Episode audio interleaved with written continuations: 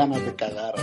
Tirando para la izquierda y derecha, yo vi gente que lo, lo- de los Bradley le dispararon y lo- la gente se partió en dos. y me hacen una oración, había una Biblia, leyeron un salmo, rezaron un Padre Nuestro y un Dios te salve en gloria. Y yo decía, estos extraterrestres son católicos. Bienvenidos al podcast cucubano número 9. Esta semana no tengo dudas de que va a ser el 9 porque no tengo más ninguno grabado. Así que eh, finalmente, luego de nueve episodios, hemos logrado eh, estar al día con lo que estamos haciendo. Eh, y tenemos por ahí, como siempre, a César. ¿Cómo estás, César? Todo bien, mano, todo bien. Eh, gracias a ti he parado de trabajar. Ah, bueno, pues. Dejé la computadora y dije, se acabó por el día de hoy, vamos, vamos, vamos, vamos para encima. Fíjate, una de las cosas, una de las cosas mías agradables es que yo no tengo que joderme con el trabajo. Yo, la planta puede estar la haber explotado y yo estoy en casa tranquilo, relax, sin Ah. tener que llevarme nada de mi trabajo para mi casa. Ah, by the way, como un update a nuestros por escuchas y como un pensé, güey, a lo que queremos hablar, que estábamos hablando hace unos minutos. Este, sobreviví el Apocalypse. El Apocalypse. El Apocalypse, lo sobreviví. Mira, pero, pero te vistieron, te vistieron de, de papa, porque ahí vi una foto de que el papa se emocionó porque le vistieron una bebé de papa y No, no, nada de eso. Pero lo, lo gracioso fue que, que te acuerdas que te dije que no se podía salir ni nada de eso. sí. Este, resultó ser que, que tanta gente se asustó con eso. Que nadie salió y se Nadie podía. salió, DC se volvió un desierto y el, y el tránsito entrando a DC, o sea, no había nada, mano. Y todas las fotos de saliendo de DC, desierto completo. O sea que todo el mundo se, se cagó tan y tan cabrón con que iba a haber tan- Parecía The Walking Dead. de- así mismo parecía, mano, por mi madre, un episodio de The Walking Dead.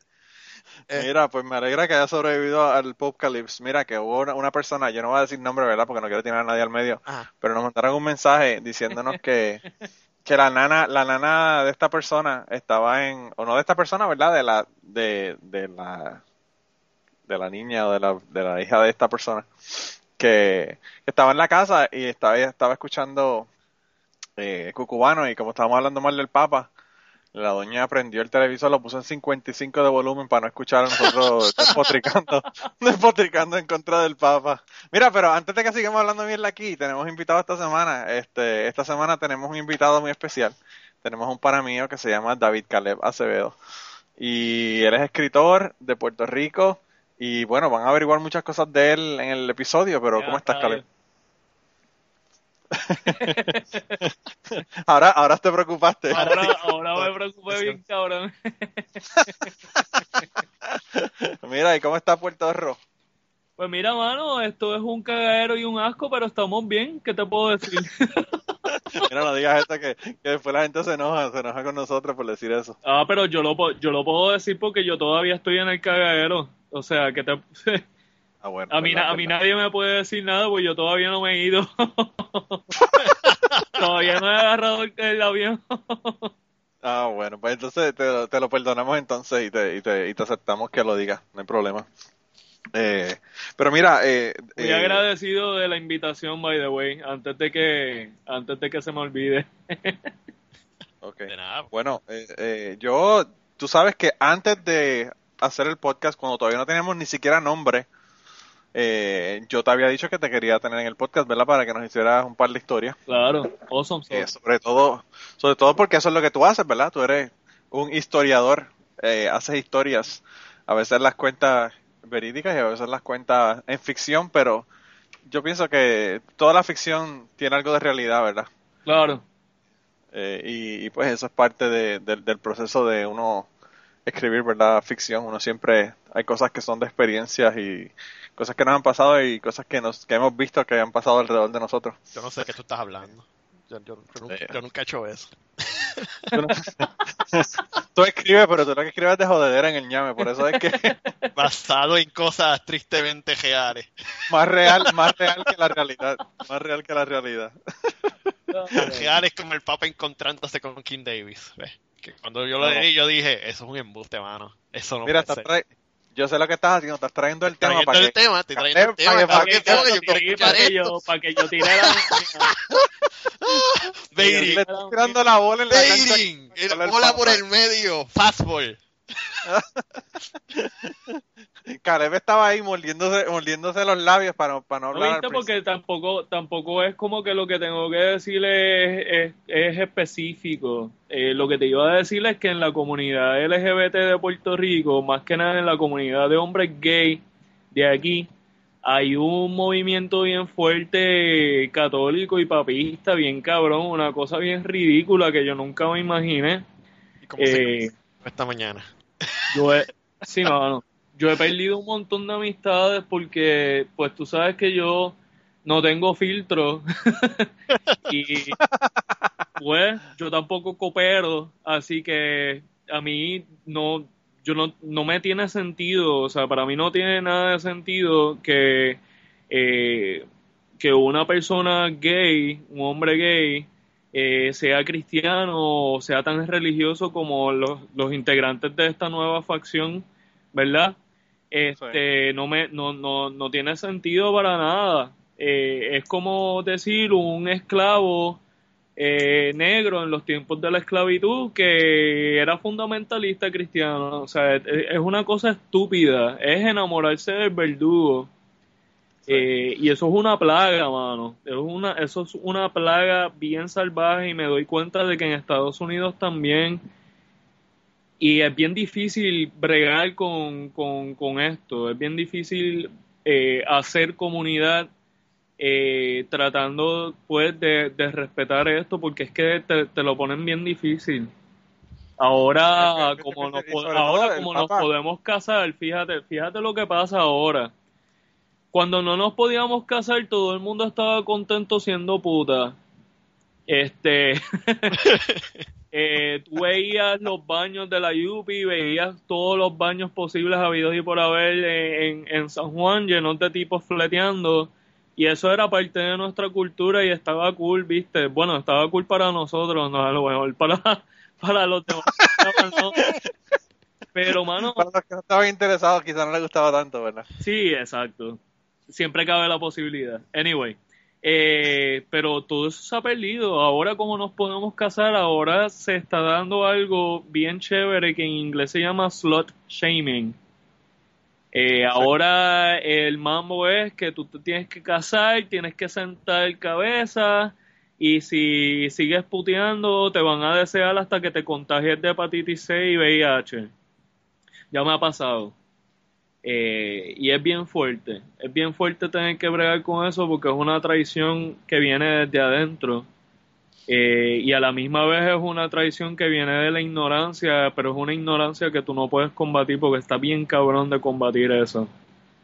Pero fíjate, Caleb, a mí me, resulta interesante entonces que lo que tú me estás diciendo es que finalmente la iglesia terminó destruyendo de- destruyendo a los homosexuales al, al dejarlos que se casaran, ¿no? Eh, Like- la- el, el hecho de, de casarse, que fue el, el logro, ¿verdad? Porque fue un logro para la comunidad LGBT, terminó eh, empujando a la gente para el otro extremo, ¿verdad? Sí, eh, no, no, no es muy, no es muy tripioso que digamos. Eh, No, me imagino que es terrible, o sea, Sí, no, este, esto no es para lo cual nosotros luchamos en los 60 y 70. O sea, esto no es para nada lo que nosotros queríamos con la revolución sexual. Eh, Oye, y, y hablándote de la, de la, de la cuestión de, de las luchas, ¿verdad? De la, de la década de los 60 y los 70, eh, vi que estuviste escribiendo sobre la película eh, Stonewall y Ajá. te pareció terrible. Cuéntame sobre eso. Pues mira, mano, ¿qué te puedo decir? Lo peor, lo peor que le puede uno hacer a una comunidad es robarle su historia. Eh, estamos claros que, que en ese movimiento de Stonewall, por, lo que nos queda de testimonios de personas que han sobrevivido hasta ahora, los que el SIDA nos ha llevado, eh, personas, eh, pues las fotos que nos quedan y todo ese testimonio y toda esa ese non-fiction que nos queda sobre la historia de Stonewall, sabemos que hubo gente blanca y no tenemos problemas con eso.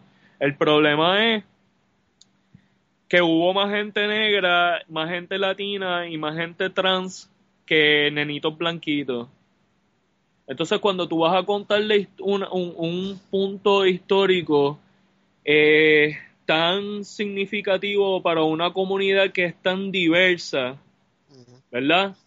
Eh, duele que de repente tú insertes una historia de coming of age de este chamaquito blanquito que no existió para un carajo en, en, la historia, pero que lo están, se lo están metiendo por ojo, nariz, boca y culo a la audiencia por el solo hecho de hacer la película más atractiva a la comunidad straight. Entonces es como, es como si pusieran como si pusieran a Justin Bieber a hacer la bamba, ¿verdad? Una cosa así. Exacto. En cabrón, mano. Y, y, hablando claro, eso duele. Duele mucho. Eh, yo tuve amigos que estuvieron en Stonewall que gracias al SIDA los perdí.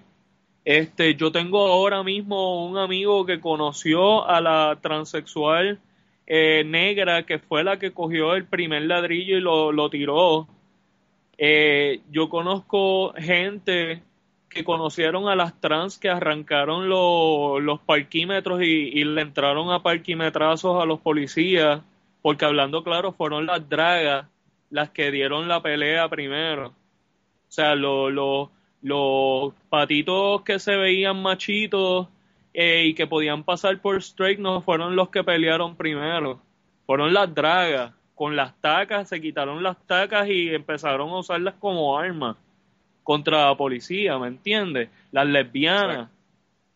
entonces, todo esto de querer eh, poner al hombre gay blanco como héroe, o sea, ah, ah, esto es un Dances with Wolf, pero en, en, en comunidad gay.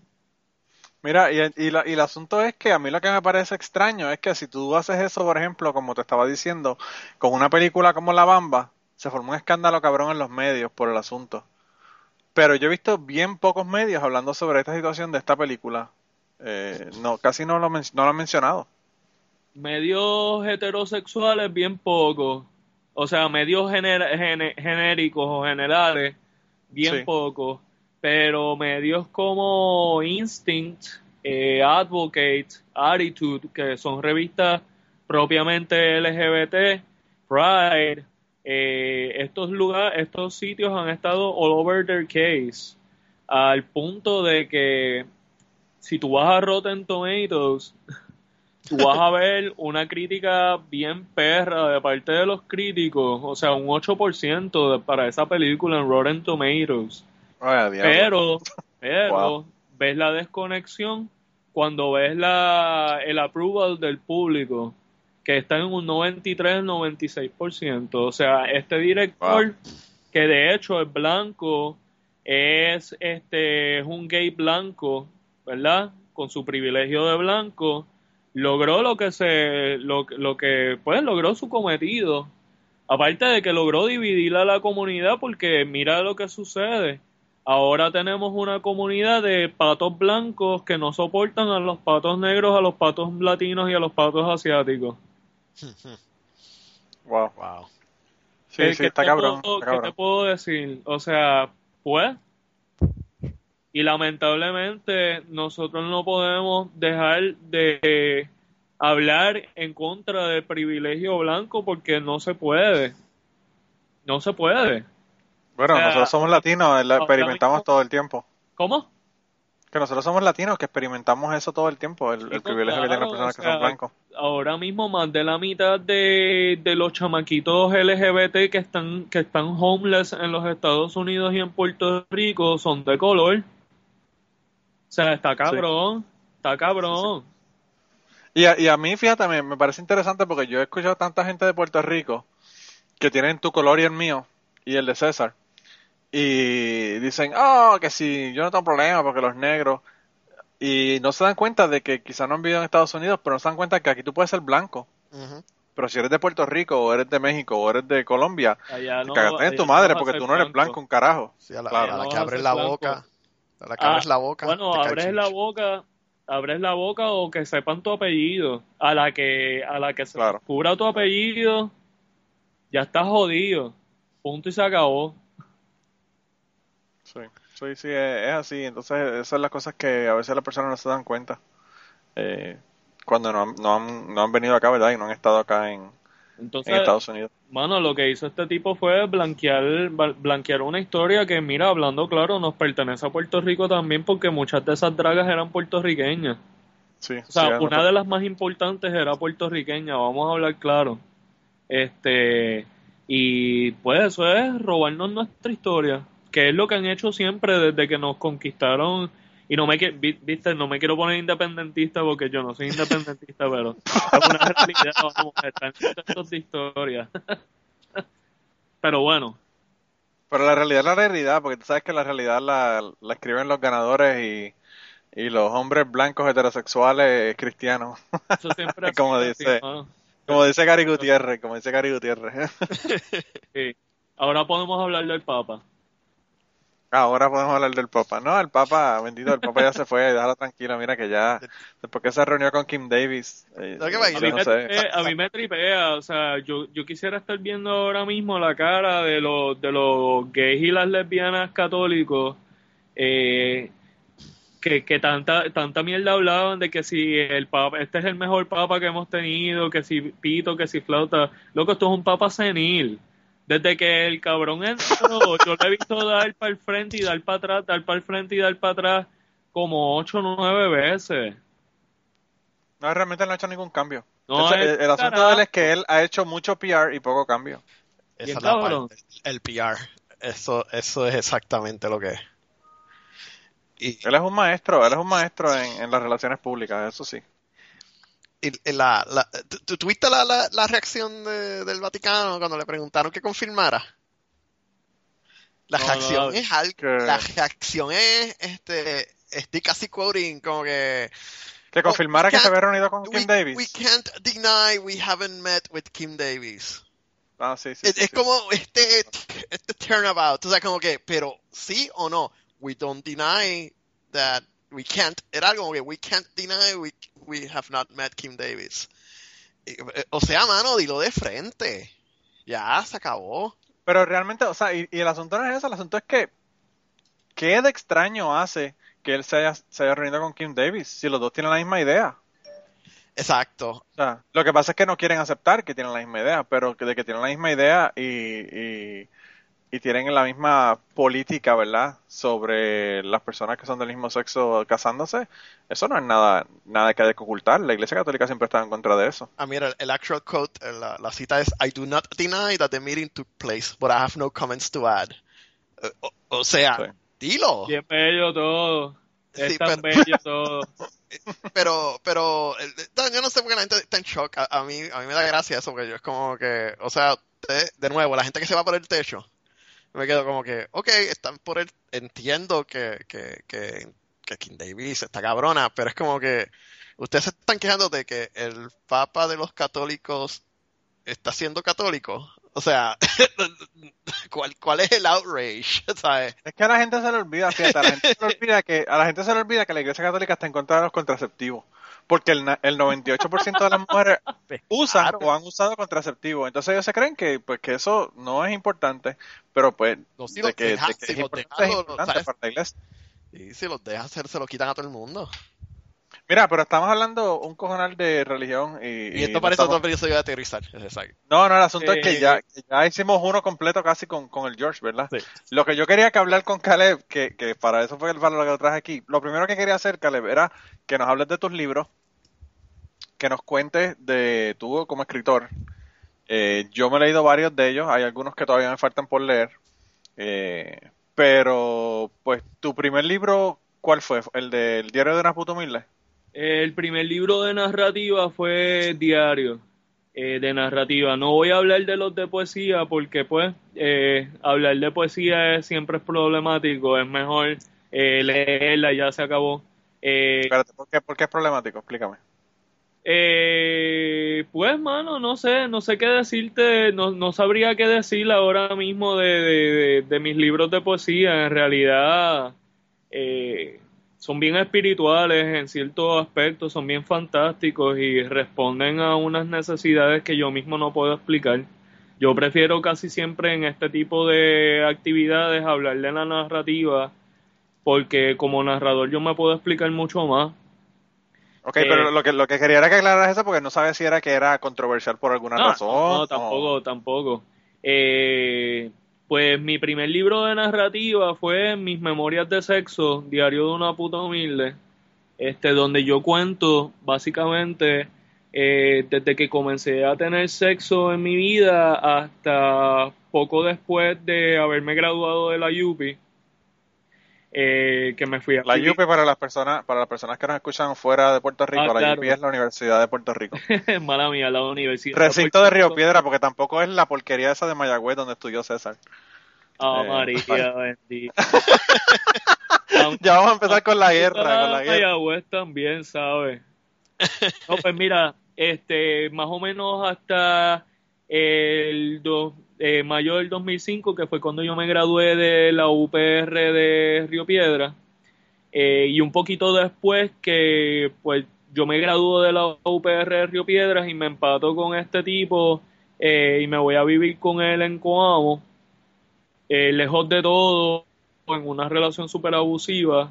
eh, y pues nada, mano, básicamente ese libro fue el que me ayudó a tener la vida que tengo hoy, porque si yo no lo hubiera escrito, todavía estuviera en esa relación abusiva y todavía est- estaría lejos de todo en Coamo. Eh, tal vez hasta podría ser una estadística más. Y ese libro, pues escribirlo me salvó la vida y me salvó la vida en un montón de sentidos, mano, porque ese libro me conectó con gente, pero me conectó más que nada conmigo mismo. O sea, yo eh, para escribir ese libro me quité toda la ropa. O sea, me quité todas las capas de piel. Yo con ese libro aprendí a hacer un libro abierto y total y completamente transparente. En Fíjate, ese libro yo cuento desde, desde la primera clavada que di hasta la primera clavada que me dieron, eh, la primera orgía en la que estuve, la primera vez que me mearon la cara. O sea, es un libro bien, bien eh, fuerte. Es un libro triste. Es un libro funny, porque lo es. Eh, pero más que nada es un libro real. A mí me gusta llamarlo así. eh, It's, it's real. Mira, yo lo que te puedo decir del libro es que ese fue el primer libro que yo leí de tus libros y me impactó muchísimo el libro. Eh, principalmente porque yo nunca había escuchado o leído, ¿verdad? Un libro que, que fuera tan abierto, tan claro y tan directo en las cosas que tú estabas describiendo, ¿verdad? En el libro. Eh, y eh, a mí, yo, incluso es como una de esas cosas que tú dices, diablo, esto se puede hacer, ¿verdad? como que uno, eh, como no está, no está dispuesto a cosas como esta, yo digo, diablo, pero esto se puede hacer, ¿verdad? Publicar un libro con todas estas cosas de esta manera, con este lenguaje tan, tan eh, real, ¿verdad? Y tan, ah, qué sé yo, a veces profano, a veces eh, claro y detallado. Sí, es un libro bien Eh, profano. Eh, por ejemplo, eh, en ese libro hay como tres o cuatro capítulos que se llaman Hustler Rave, que son capítulos donde yo hablo de ese periodo en el que me quedé sin trabajo, eh, estando todavía en la UPI, y me tuve que tirar a las calles de Río Piedras a prostituirme. Ese fue, esos son los, los- el año y medio que yo fui hustler, que comprenden desde el 2003 hasta mediados del 2004. Eh, ese fue, ese fue el año y medio también que yo me contagié de VIH. Eh, yo tengo un montón de historias que nunca conté en diario sobre ese periodo, que si quieres te las puedo decir, mano. Eh, Bueno, pa- para eso es para lo que estamos aquí. Ah, pues mira, nítido. Yo recuerdo, eh, yo no sé si tú te acuerdas de donde era Taller C en Río Piedra, pero la Sí. calle de, la calle de atrás de, Taller- de Taller C tiene un nombre súper largo que yo nunca me lo aprendí, pero es calle Reverendo, yo no sé qué puñeta. Entonces, esa es la calle que tiene el puente de la Gándara, que une la Universidad de Puerto Rico con el casco de Río Piedra Con el Río Piedra, sí. yo cogía siempre ese, yo, co- yo me metía por la UBI, entraba al, al recinto, cogía ese puente, lo cruzaba y ya a mitad de puente ya habían tipos vendiéndose. tú podías ver uno o dos, y cuando llegabas en- propiamente a lo que era la calle, podías incluso ver hasta una filita. En ese, en ese, ¿cómo se dice? Ah, en esos tiempos, yo conocí a un médico eh, que fue bien chulo conmigo. Él se llamaba Luis Yamal Torres. Eh, él me recogió una noche y fíjate que me pagó y todo y no tuvimos sexo esa noche. O sea, él me pagó por compañía. Y estuvimos hablando y él me preguntaba, mira, ¿y, qué tú haces con tu vida? ¿Por qué tú estás haciendo esto? Y yo decía, pues mira, mano, de verdad que me quedé sin trabajo de la noche a la mañana. Eh, tengo que pagar los estudios, tengo que pagar la residencia Torre del Norte, tengo que, no tengo comida. O sea, pues le dije la verdad. Eh, me dijo, ¿y, ¿y qué tú haces? Y yo dije, pues mira, yo soy pintor y soy escritor. Ah, tú pintas. Sí, yo, sí, yo pinto.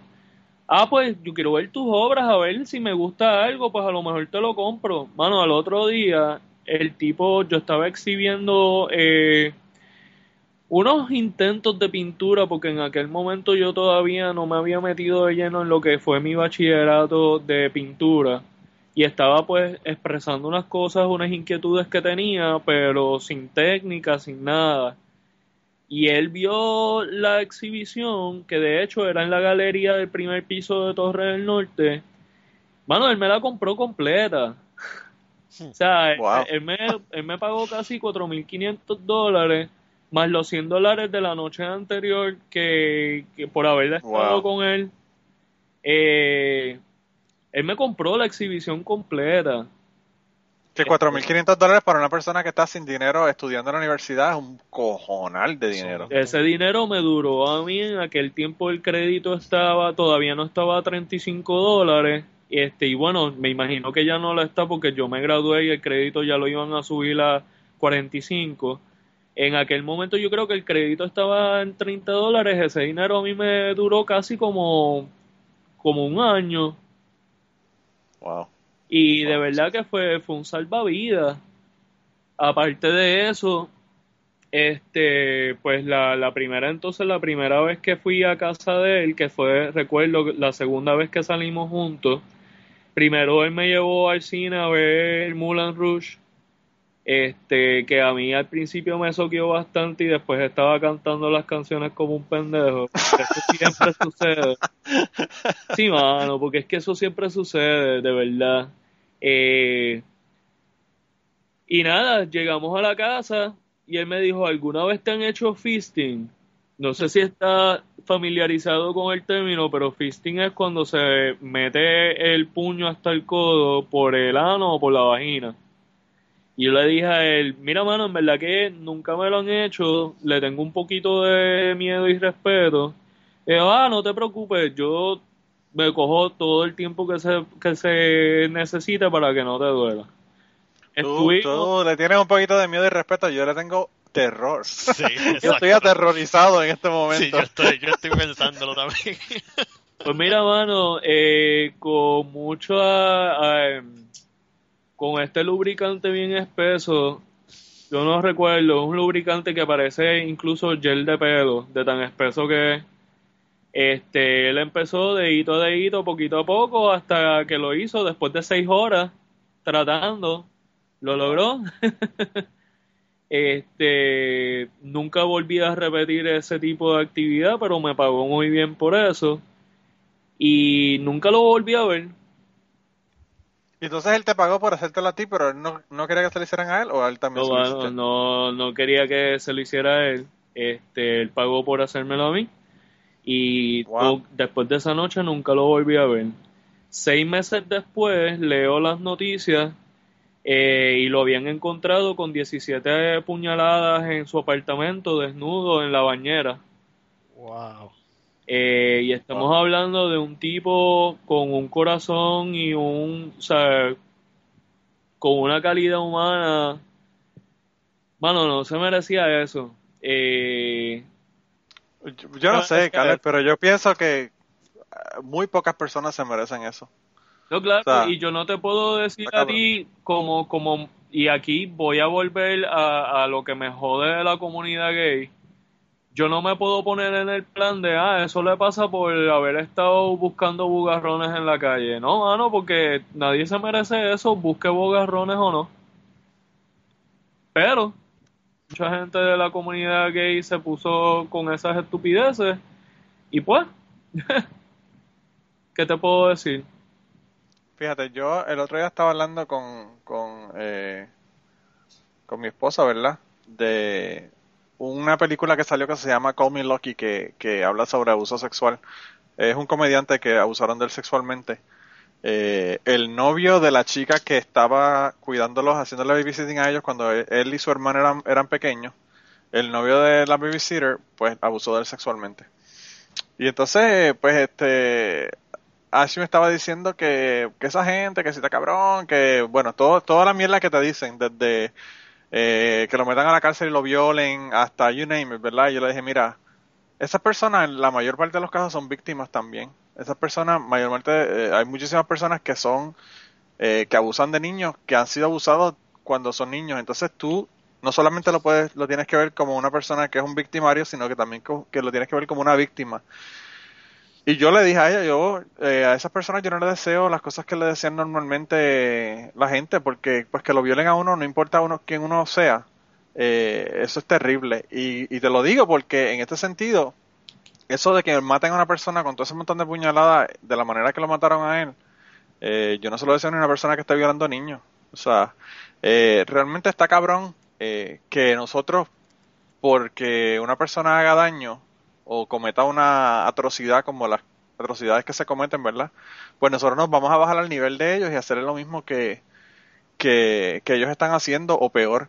Eh, por eso es que yo eh, no estoy no estoy de acuerdo con la pena de muerte y, precisamente ayer mataron a una mujer en Texas, eh, digo en, Georgia, ¿verdad? Oh, lo y, y está cabrón, o sea, uno lee esas cosas y uno dice, bueno, tanta gente que han salido después de 10, 15, 20 años que, que estaban convictos por algo que realmente no hicieron, o todas estas personas que realmente, aunque hayan hecho las cosas que hayan hecho, yo pienso que la muerte eh, no se le no se le debe no se le debe desear a nadie ni, ni dársela a nadie, ¿verdad? Eh, por más terrible que hayan hecho cosas, yo pienso que la cárcel por el resto de su vida es bastante tortura suficiente como para que ocurran, ¿verdad? Eh, yo estoy, completamente de acuerdo contigo, mano. Este, el problema con la muerte es que es tan y tan y tan final. O sea, después de eso no hay vuelta atrás. Sí, sí, sí, definitivamente. Y ese cuento, eh, de tú cuentas parte de ese cuento en tu, en tu libro. Cuento parte, sí. No con el detalle, no con el detalle que tú lo estás contando ahora. No. No, no, no. Pero a mí me impactó muchísimo porque yo no sabía del caso, pero han habido muchísimos casos en Puerto Rico de personas que han sido asesinados. O sea, iban, eh, a frontera, lo mataron también. Claro. O sea, y fue uno de los más conocidos porque él era un reportero, pero han habido muchísimos otros casos en Puerto Rico que esto ocurre también. Sí, el último fue eh, un amiguito eh, que se llamaba Iván de unos estudiantes míos de los talleres que yo doy de escritura creativa de Mayagüez eh, lo que se cree es que le dieron una pela y lo mataron. Pero como suele suceder en estas cosas, todavía la policía es que, mira, el gran problema de Puerto Rico es la falta de protocolos. De verdad. O sea, no tenemos gente eh, al mando que se cuestione las cosas y que, y que tome las cosas caso a caso en su complejidad.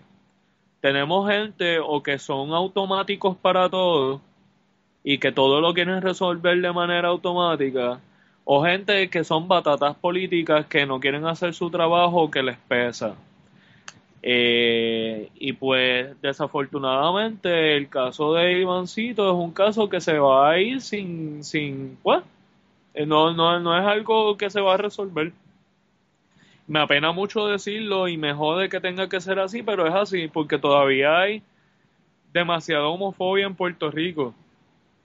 O sea, nosotros logramos casarnos antes de que de lograr que nos respetaran. Mira, mira cómo son las cosas y esto es lo terrible de de pues de esta lucha que de repente la hicimos, o sea, la, la, la creamos, eh, comenzamos esta lucha para que nos respetaran, para decir, mira, aquí estoy yo, yo soy gay o yo soy pansexual o yo soy bisexual, esta, estoy aquí, mano, ya conoces a alguien que, que es, o sea, no me joda, no me joda, respétame, respeta mi vida, o sea, respeta mi derecho a vivir también.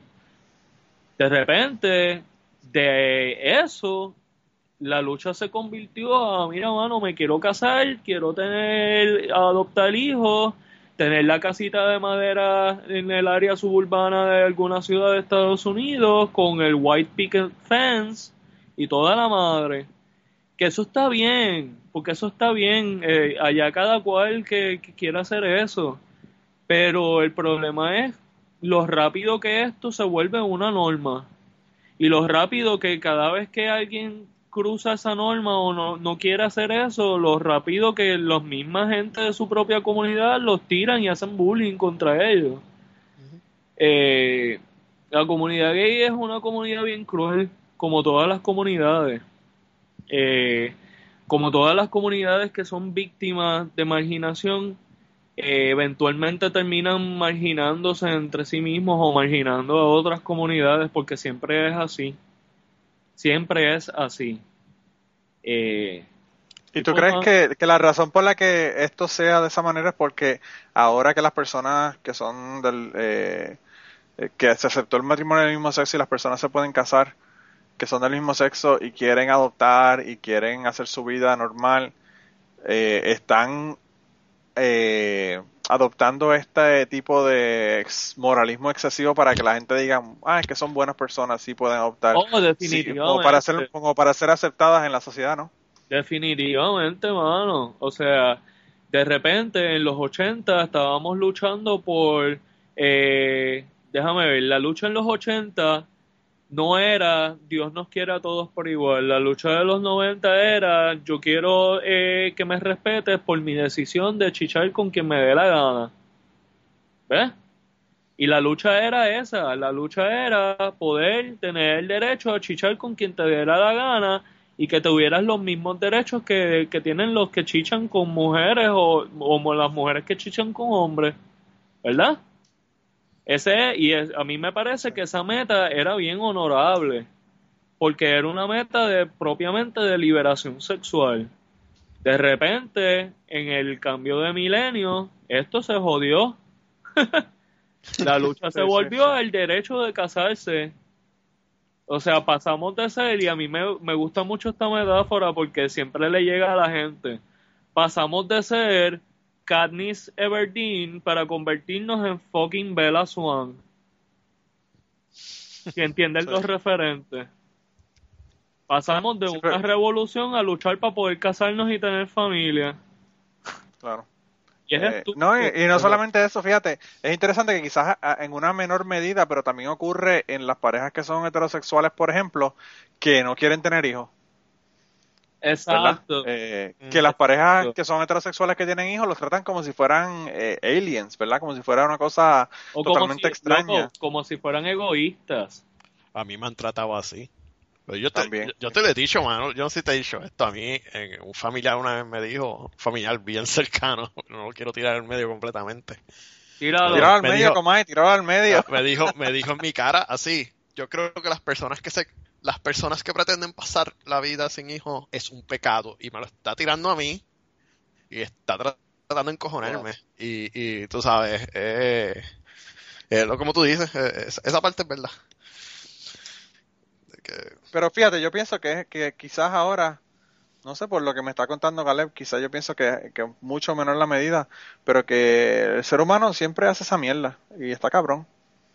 Eh, porque pues realmente tú haces tus gremios eh, y todo lo que está afuera o está mal o no son los que son o los ves como enemigos o los ves como extraños eh, y pues eh, es lamentable de verdad que no podamos aceptar a la gente como son, aceptar que la gente, todo el mundo tiene deseos diferentes de hacer cosas diferentes. A mí, a mí ya no me sorprende nada, Manolo, porque cuando yo me infecté de VIH en el 2004, en la clínica donde yo había, y esto sí que no puedo decir su nombre, había un muchacho de los voluntarios del grupo de jóvenes infectado también con VIH.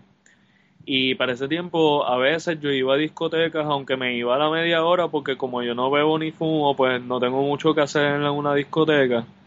Eh, y lo mangué diciéndole a par de gente, mira, que él tiene VIH, a que el otro tiene VIH, loco, choteando. Choteando algo tan, Sí. tan personal y tan cabrón. ¿Ok? Este. Y pues me desilusioné mucho con, con la clínica, me desilusioné mucho también. Aparte de también, Caleb, es ilegal, porque tú estás trabajando en una clínica, se supone que tú tienes un derecho a la privacidad que es federal. O sea, que estar diciendo eh, información médica de una persona a otra gente, te puede meter a la cárcel por esa mierda. Sí, eso, eso es así. Eh, no, no funciona, no es tan fácil. Eh, no, no funciona así la ley IPA. Eh, te, te, te, te- para, te podría explicar, pero eh, me, me tardaría como media hora en explicarte. La ley IPA más que nada es para establecimientos, no es eh, para Para, individuos. como perso- para personas, sí.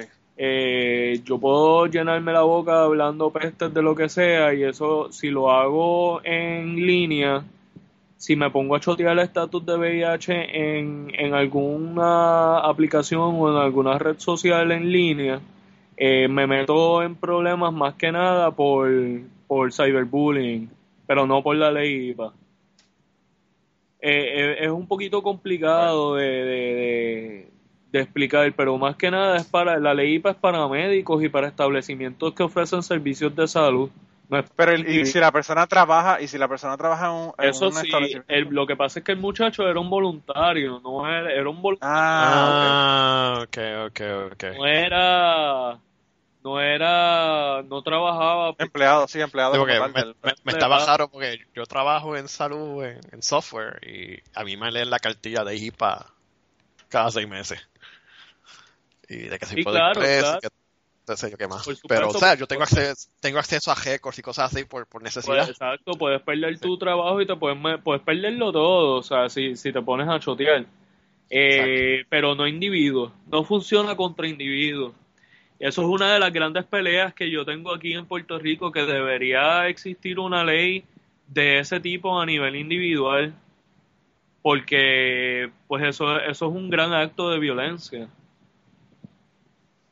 Sí, Eso, quizás- mi- eso mínimo es bullying, o, o sea, eh, o no sé, no, no sé cómo llamarlo, acoso, no- pero sí, no sé cómo podría hacer prosecute a ese tipo. Sí, no, eh, hay- habría que, el problema aquí también es el lenguaje, habría que inventarse una, eh, una palabra que no debe ser tan difícil, mano. Sí, sí, sí, sí. Pues está cabrón, de verdad que está cabrón.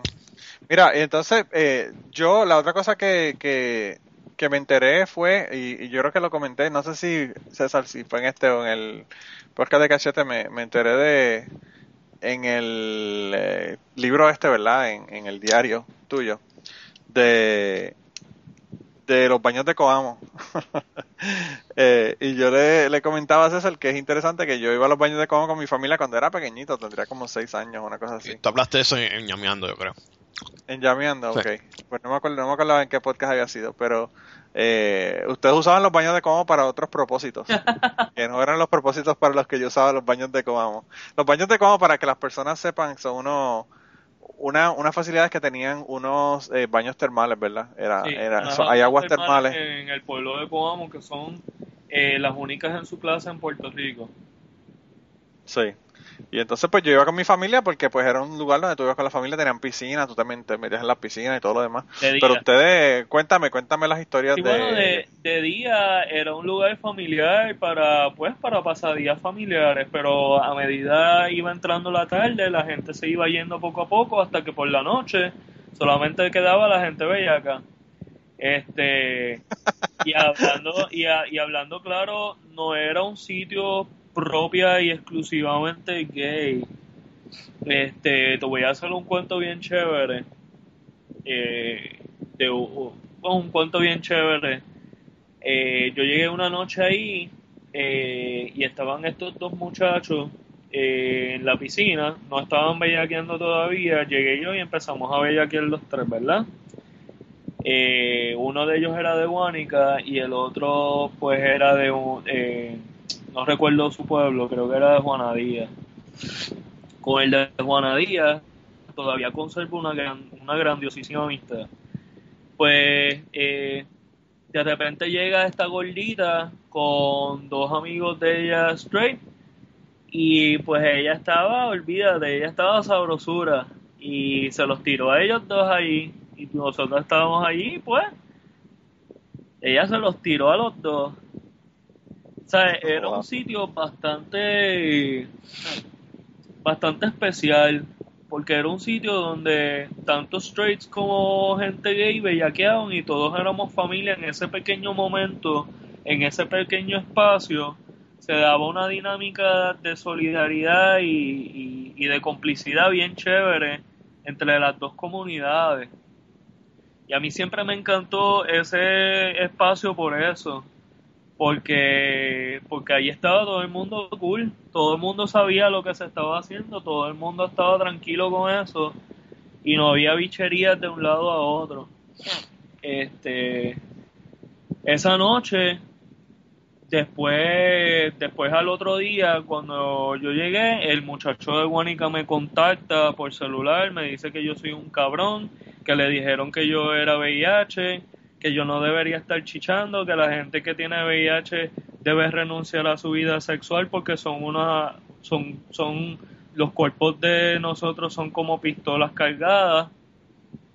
Este, y pues demás está decir que le dio la manda para el carajo de la vida. Eh, me cagué mil veces en su madre. Eh, le dije que de irresponsable para abajo, que si él era irresponsable, pues yo no podía estar cargando con la responsabilidad del cuerpo de él, que eso le tocaba a él. Y bueno, mano, nada, lo puse como culo. Como he puesto como culo a tanta gente a lo largo de los años. Eh, a mí me toca protegerme a mí. No me toca proteger a los demás. A los demás les toca proteger su propio cuerpo. Yo no puedo cargar con los cuerpos de los demás. Aparte de que yo ya de por sí, yo no puedo hacer más de lo que yo hago. O sea, yo me tomo mis pastillas fiel desde que, desde que me enteré de mi condición. Uso condones. ¿Qué más, qué más se supone que yo tengo que hacer? Bueno, según el tipo, dejar de tener sexo del todo. Pues, hermano, not gonna happen. no, pero además de eso, tú también, el VIH tuyo está súper, el, el, no sé cómo se dice, ¿verdad? Pero Indetectable. eh, está indetectable, so, you know. Sí. Además, además de todo, pues también está indetectable. sí, Además de eh, todas las protecciones. Porque otro, otro cuento que te puedo hacer es que cuando yo fui a la clínica por primera vez, esto es bien divertido. Porque yo, eso fue en diciembre de 2003, ¿verdad? Yo todavía estaba puteando en las calles. Eh, yo dejé de fumar en diciembre de la noche a la mañana. No, no, no empecé a cortarlo suavecito, yo lo corté de cuajo. Y me enfermé bien cabrón, me dio una monga bien hija puta que me duró todo diciembre. Llega enero y yo dije, no, mano, yo estoy perseado, yo tengo que ir a la clínica a hacerme la prueba. Eh, y la prueba da positiva, pero la, cuando me hacen los estudios de sangre, el doctor se me ríe en la cara porque me dice, mira, mano, incluso la primera infección que le da a los pacientes de, de VIH, que el virus se le trepa bien cabrón en la sangre, a eso a ti no te ha pasado todavía, o sea, tú estás, parece como si tuvieras eh, infectado hace dos meses. Y en, en ese año, en el 2004, en Puerto Rico cambiaron el protocolo de tratamiento de VIH. Antes del 2004 se esperaba que el paciente, el virus se le trepara bien, bien, bien, bien, bien cabrón en la sangre antes de darle tratamiento. O sea, en otras palabras, antes del 2004 se dejaba que el, el cuerpo del paciente combatiera la enfermedad hasta y solamente se le ponía en tratamiento cuando realmente el paciente lo necesitara. Pues el mes que el mes siguiente de yo hacerme la prueba cambia el protocolo Y el protocolo cambia que no te tienen, te tienen que poner medicamentos inmediatamente para salvar eh, tu sistema inmunológico lo más posible. Y yo entré en tratamiento de inmediato. Y yo he estado en tratamiento desde el 2004 para acá sin interrupción alguna. O sea, yo me tomo mis pastillas diarios, siempre. Yo no fallo nunca en eso. Y pues como tal, yo siempre he estado indetectable. Para las personas que no conocen lo que significa indetectable en términos del VIH, pues vamos a dar la explicación. Cada tres meses a mí me tienen que hacer unos laboratorios de todo. Eh, me tienen que sacar como seis tubitos de sangre, más que nada para hacerme dos pruebas. Lo que se llama el conteo viral, que es para saber cuántas copias del virus hay por cada un mililitro de sangre en mi cuerpo y la, los CD4, que son las células defensoras, que es lo mismo, que saber cuántas células defensoras yo tengo por cada un mililitro de sangre en mi cuerpo. Se considera indetectable una persona que tiene menos de 20 copias del virus por cada un mililitro de sangre.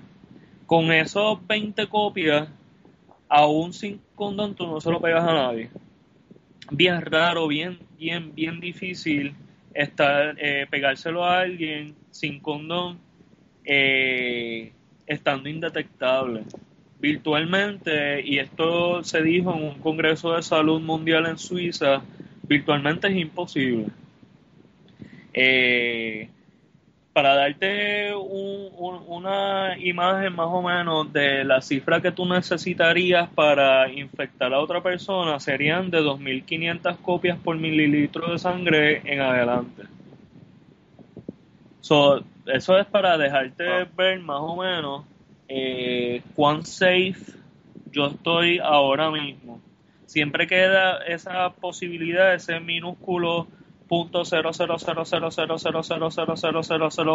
ciento de probabilidad de que yo infecte a alguien aún estando indetectable, pero realmente es súper ínfima.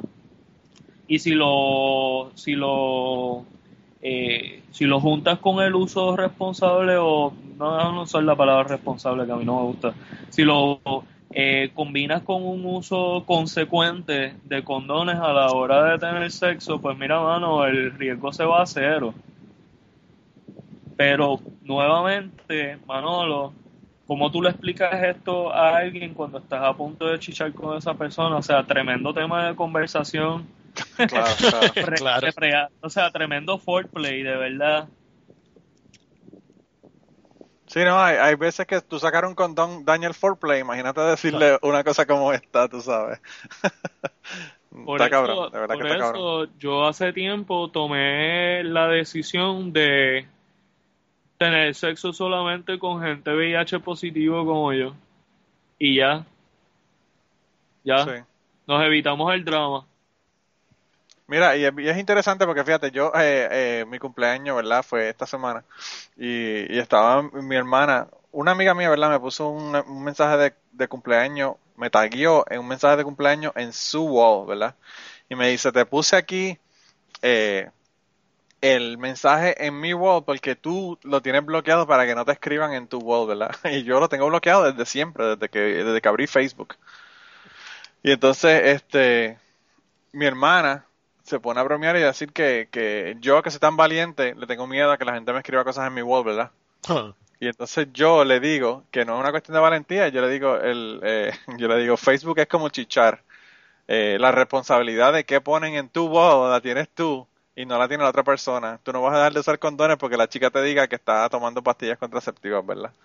Eh, y, me parece interesante que me estás comentando esto y de lo que me estoy acordando de, de, lo, de la conversación que tuve con ella, ¿verdad? Sobre poner cosas en el wall de la otra gente. Y yo creo que es como tú dices, eh, la persona, si estás teniendo sexo, puñetas, si tú estás en, en, los baños de Coamo teniendo sexo con gente que tú no conoces, guess what? Eh, hay un riesgo. Y no solamente de HIV, hay riesgos de 20.000 otras cosas. Claro. Eh, y entonces, pues tú sabes, eh, es como tú dices, la, la, responsabilidad no es solamente de una persona, es como tú decir que preñaste a la novia, la culpa la tiene la novia tuya. Mira, no, o sea, se la tienen los dos porque los dos tienen que haber chichado para hacer el bebé, ¿verdad? Eh, eh, eh, la gente yo no sé por qué siempre están pensando que la responsabilidad de su vida lo tienen las cosas externas o, o las demás gente. Eh, Es un problema, pero por lo menos en, en Puerto Rico, en ese aspecto, estamos más adelantados que en Estados Unidos. En Estados Unidos hay un montón de estados que criminalizan el contagio ah, eh, sí, de eso sí. VIH. En Puerto Oh, eso Rico, no lo sabía. sí, hay un montón de estados. Creo que California es uno, para, para que te enteres. Eh, Wow, California que supuestamente es uno de los más progresistas, ¿verdad? Sí, no Exacto, lo es sí. tanto. No lo es tanto. Eh, ¿qué, te, qué te iba a decir? En Puerto Rico hubo un intento, hubo varios proyectos de ley que fracasaron todos. Eh, y yo estoy bien orgulloso de Puerto Rico en ese aspecto, porque yo no querría vivir aquí si hubiese leyes de criminalización de contagio. Eh, y me alegra mucho que aquí se combatieron y no llegaron a nada. Pues mira, yo eh, de verdad que a mí, como les dije a la gente, o, o yo no sé si la gente o dejó de escuchar cuando hablaste del fisting y apagaron el podcast, o si todavía nos están escuchando, pero para las personas que todavía nos siguen escuchando, eh, yo creo que hubo dos o tres que, que pararon la grabación para ir a salir a correr a Amazon a comprar el libro tuyo para enterarse de todos los chismes. Yo con tu libro me sentía como que estaba mirando por el roto de una puerta, algo que no se supone que estuviese viendo, ¿verdad? Claro. Eh, y, y es bien interesante porque pues me deja entrar en ese mundo que yo no lo conozco, ¿verdad? Porque yo soy heterosexual y pues yo no, no he tenido esas experiencias. Te voy a contar Eh, algo bien, bien gracioso y es que el libro tuvo mayor éxito entre la comunidad de hombres heterosexuales que entre los mismos gays. Rayos, eso no lo sabía. De eso, como tú, como tú sacabas ese, ese stat. Eh, lo- porque, porque en Puerto Rico hay bien pocas librerías. De hecho, las librerías donde está mi libro se pueden contar con tres dedos de la mano izquierda. Eh, y yo soy amigo de todos los libreros. Eh, y pues todas las semanas me decían, mira, mano, tu libro se está vendiendo bien, pero lo vienen a comprar los jevos con las jevas, o sea, lo- lo- los tipos con las jevas, eh, y vienen a donde me dicen, diablo, mano, hablaron de un libro que es bien melaza, que habla de chichaer y todo, se llama como Diario de una puta o algo así, y, y pues es así. Tuvieron, tuvieron que mandar a pedir bolsas, bolsas de papel de estraza para poder echar los libros y que la gente no se entere que los están comprando. Exacto. ¿Tienes la bolsita negra? La Algo así, algo así, más o menos. Yo no, me- yo no me esperaba eso. Yo no me esperaba eso. De hecho, a principio mi libro experimentó mucho rechazo entre la comunidad gay. Porque incluso tuve panas gays que me vinieron a donde mí y me dijeron, loco, pero ¿por qué carajo tú escribiste eso? O sea, eso es un libro que nos daña como comunidad, eso es un libro que nos pone por el piso, bla, bla, bla, bla, bla, bla, bla. Y mira, el libro fue un exitazo, el libro incluso se ganó un premio de nada más y nada menos que del Pen Club de Puerto Rico. Eh, empató con, con el libro de Rosario Ferrer de Memoria. Y Rosario Ferré, hay muchas personas que no, quizá no la conocen, que no son de Puerto Rico, pero Rosario Ferré eh, es una persona súper famosa en Puerto Rico, escritora. Es, y- una de las escritoras máximas de Puerto Rico.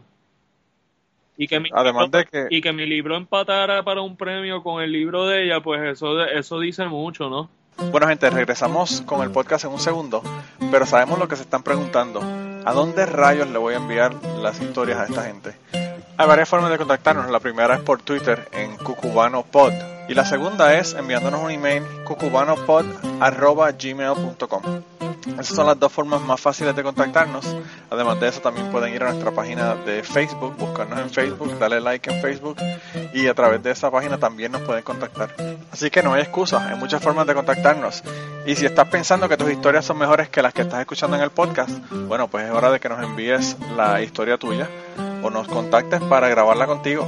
Así que anímate y enviarnos tus historias. Y ahora continuamos con el podcast. Bueno, yo me acuerdo que estuve compartiendo contigo en Nashville porque tú viniste acá porque te llamaron de, de la Universidad de Vanderbilt para que participaras acá porque estaban leyendo tu libro acá en, en, en, uh, Nashville. Sí. Así que no es solamente en Puerto Rico que ha sido, que, que ha tenido ese impacto, ¿verdad? Ha tenido, y tú vas para, para México próximamente, ¿no? Y voy para la. Feria Internacional de Guadalajara representando a Puerto Rico. Voy a estar con la comitiva de escritores puertorriqueños que vamos para allá. Eh, y pues nada, voy a estar presentando Diario de una puta humilde allá. Voy a estar presentando también El Oneronauta. Eh, ¿Y eso es qué, qué fecha? eh, finales de noviembre, principios de diciembre. Creo que desde el 28 de noviembre hasta el primero de diciembre o algo así. Bueno, pues las personas que nos escuchen que de allá ya saben que pueden darse la vuelta y conocerte personalmente. Eh, y, y fíjate, a mí, eh, de verdad que, como te digo, me gustó muchísimo el libro y, y ahora lo mencionas también, me gustó muchísimo el, onero- el oneronauta, a pesar de que, pues, el, el oneronauta eh, Es más fuerte no es, todavía. no es- sí, eh, y, y no es, eh, no es eh, tan real, ¿verdad? En el sentido de que tiene mucha metáfora, tiene muchas imágenes que, pues, que son de ficción, pero bueno, el, el, el aeronauta, cuéntale a la gente de, de qué es el aeronauta para que se enteren. Sí, este, sí, el diario de una puta humilde habla de mi eh, vida de adulto. El oneronauta habla de mi niñez como testigo de Jehová. eh, el despertar sexual súper temprano que yo tuve. eh, habla de cuando a los 12 años yo me empaté con mi primer novio y mi primer novio fue mi maestro de inglés que tenía 27 años eh, y duramos tres años juntos. Eh, y todo eso a la misma vez este mezclado con, con un mundo de fantasía que, que yo eh, creé para la novela, porque la novela eh, más que nada es una novela de fantasía y ciencia ficción, eh, con mucho au- autobiográfica, con mucho de mí, eh, pero sigue siendo ficción, ¿no? Y pues nada, el oneronauta narra toda esa niñez testigo de Jehová que yo tuve y de doble vida, porque hablando claro, yo iba los sábados a predicar con mis papás de casa en casa, como hacen todos los testigos de Jehová, y el domingo, después de ir al salón de reino, yo me estaba tirando al anciano de congregación. Este.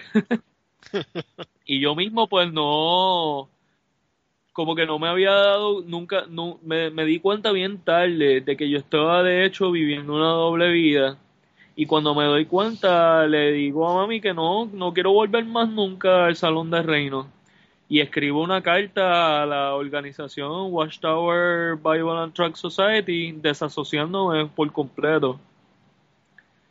Este, no es como por ejemplo amigos que yo tengo que fueron testigos de Jehová y se dieron cuenta de que eran gays o lesbianas que los terminaron expulsando porque los testigos de Jehová hacen eso. Ellos te expulsan si tú cometes un pecado y expulsarte de la congregación es que nadie te puede hablar ni siquiera tu propia familia. Pues a mí ellos no me expulsaron porque yo piqué adelante y fui bien inteligente y escribí una carta desasociándome. O sea, básicamente yo mismo me expulsé. Ellos no me expulsaron. El trato, el trato que recibo es el mismo, pero me fui con la cabeza bien en alto. Y créeme, irte con la cabeza bien en alto de una, de una religión que es una secta bien cerrada, eh, a la edad de 13, a, a los 13 años de edad, o sea, eso es un logro bien cabrón, mano. O sea, yo estoy bien orgulloso de mí mismo. Eso es uno de los- mis grandes logros. Y, y eh, no solamente eso, sino que también últimamente se ha salido a, relucir el escándalo que hay de, de abuso sexual de menores en, la, en los testigos de Jehová. Yo te Eh, puedo asegurar que el escándalo, que el escándalo es mucho más masivo todavía. El escándalo apenas, apenas estamos empezando. Wow. O sea que si Ah. ustedes quieren, Si, ustedes quieren saber qué hacen, qué hacen los, testigos de Jehová después que van a su casa a joder los domingos por la mañana, pues ya saben qué es lo que están haciendo cuando llegan a- al salón del reino los cabrones eso. Yo te puedo hablar de familias enteras donde todos los varones de todas las generaciones de esas familias son pedófilos. Wow. Y eso es más común de lo que la gente se cree. En esa religión es bien común. No es que es una secta, mano, es una religión bien, bien, bien organizada. Tan y tan y tan y tan organizada que lo que cree un testigo de Jehová en Puerto Rico es palabra por palabra, ad verbatim, exactamente lo mismo que cree un testigo de Jehová en Tokio o un testigo de Jehová en Río de Janeiro. O sea, es una religión bien fucking organizada y bien cerrada. ¿Tú, tú- Sí. tú- tú crees que la, la incidencia de esos casos es una función de, de lo cerrado que son, o de la represión, o tiene... ¿Le has dado casco que por qué es así? Eh, yo creo que tú diste en el clavo, es una mezcla de varios factores. Eh, hay mucho sobre cuán cerrada es. Eh, como es una religión tan y tan y tan cerrada, eh, no está expuesta a, la crítica o al escrutinio de, personas de afuera. Eh, y pues como tal, carece de los controles que tendría, qué sé yo, una, una iglesia pentecostal, hermano, que está más expuesta, que está un poco más abierta. Y lo otro es que, pues, eh, en parte es, es lo cerrado y en parte es la represión, porque la represión sexual en los testigos de Jehová es la más fuerte de todas. O sea, la masturbación está mal aún si tú estás casado y estás masturbando a tu esposa. O sea, el único sexo que es válido entre un hombre y una mujer tiene que ser casado y es pene-vagina. Tú no le puedes comer la chocha a tu mujer, ni le puedes comer el culo, ni le puedes pasar la lengua por donde no se debe. Nada de eso es válido. De hecho, hay gente que los han expulsado estando casados con sus esposas, los han expulsado porque le dieron sexo oral. La esposa le dio sexo oral a él o él le dio la- eh, sexo oral a la esposa. Espérate, ¿Cómo se ¿y ¿Cómo se enteran? pero ¿Cómo se enteran? enteran de esto? ¿Cómo se enteran de esto? Los dos tenemos la misma pregunta. daña. Porque el lavado de cerebro es tan y tan y tan profundo y tan y tan fuerte que tú haces las cosas, sientes un sentimiento de culpa bien cabrón y sientes que tienes que ir a donde el anciano de congregación a decirle lo que hiciste. Wow. Wow. Qué cosa cabrón. Y hablándote claro, todavía, bueno, mira, vamos a hablar claro. Yo tengo 35 años de edad. Yo me fui de los testigos de Jehová a los 13. Yo llevo, creo, si no me equivoco, yo llevo como 18 años fuera de la organización, si la matemática no me falla. Eh, 18, yo todavía tengo cosas de, de ese lavado de cerebro. Por ejemplo, eh, la postura esta de la sangre que ellos tienen, Sí. de que si tú tienes un accidente no te pueden, eh, no te pueden, Hacer una tran- transfusión. no te pueden hacer una transfusión, una transfusión. Yo tengo todavía eso. A mí me enseñaron, a mí me eh, moldearon para creer que si a mí me inyectan sangre o me hacen una transfusión, a mí me están violando. Y esa, dado que yo fui violado sexualmente, de verdad, eso es uno de los traumas que yo todavía no puedo superar. Eh, imagínate, la, el, issue va- el issue de la sangre es tan y tan y tan fuerte que a ti te pueden expulsar siendo testigo de Jehová por comerte un steak que no esté well done. Wow. Yo ¿Cómo pensé que- que la sangre era solamente. Sigue, Yo pensé que la sangre era en la solamente de-. Yo pensé que, que, era de solamente humana, o sea, de, de no tener transfusiones de personas, pero no sabía que también era de animales. No, si tú te vas a comer steak, tú te lo tienes que comer well done. Wow. Wow. Esa es la única forma como tú te puedes comer la carne siendo testigo de Jehová. Eso, eso no lo sabía. Esa parte no lo sabía. Sí, es, es una religión bien jodida, mano. Eh, yo, yo sigo pensando que de todas las religiones cristianas, los testigos de Jehová, a pesar de, fíjate, algo bueno que tienen es que ellos no se meten en el gobierno a menos que tú les coartes el derecho de ellos de entrar a las urbanizaciones con control de acceso. Pero, por ejemplo, los testigos de Jehová no se organizan como Puerto Rico por la familia. Eh, los testigos de Jehová no cabildean en contra de los derechos de, de la comunidad LGBT. Pero a la misma vez son los peores porque no tienen que hacerlo.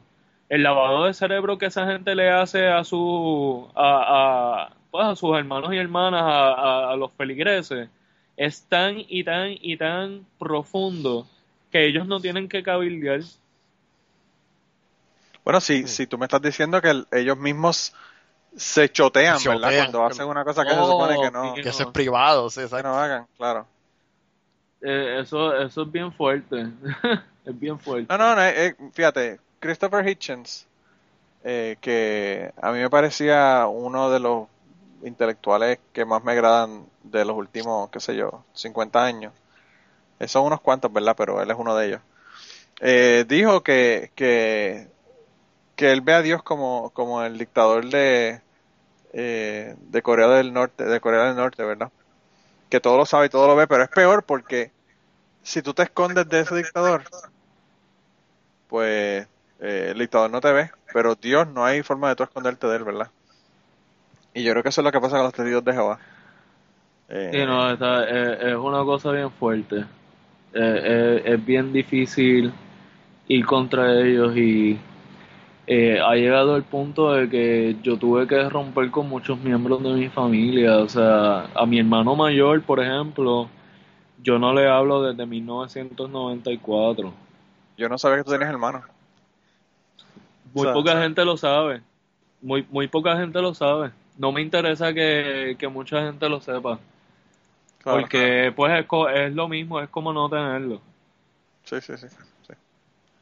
Wow.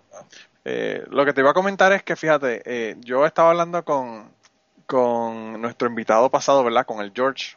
Y él me preguntó, ¿verdad? De, que- de que, a quién yo iba a invitar eh, en el próximo podcast. Y yo le comenté que eras tú. Eh, y él me dijo, wow, ese tipo está brutal, ese tipo tiene unas historias bien cabronas. Y yo sé que tú tienes unas historias bien cabronas porque he leído tus libros y te conozco. Pero, pero lo que yo le dije a ti, que a mí lo más que me gustaba de ti era que uh, what you see is what you get, ¿verdad? Y te lo había comentado también a ti. Eh, contigo no hay, no hay, eh, no hay nada que está oculto, no hay, No hay este, escondidas.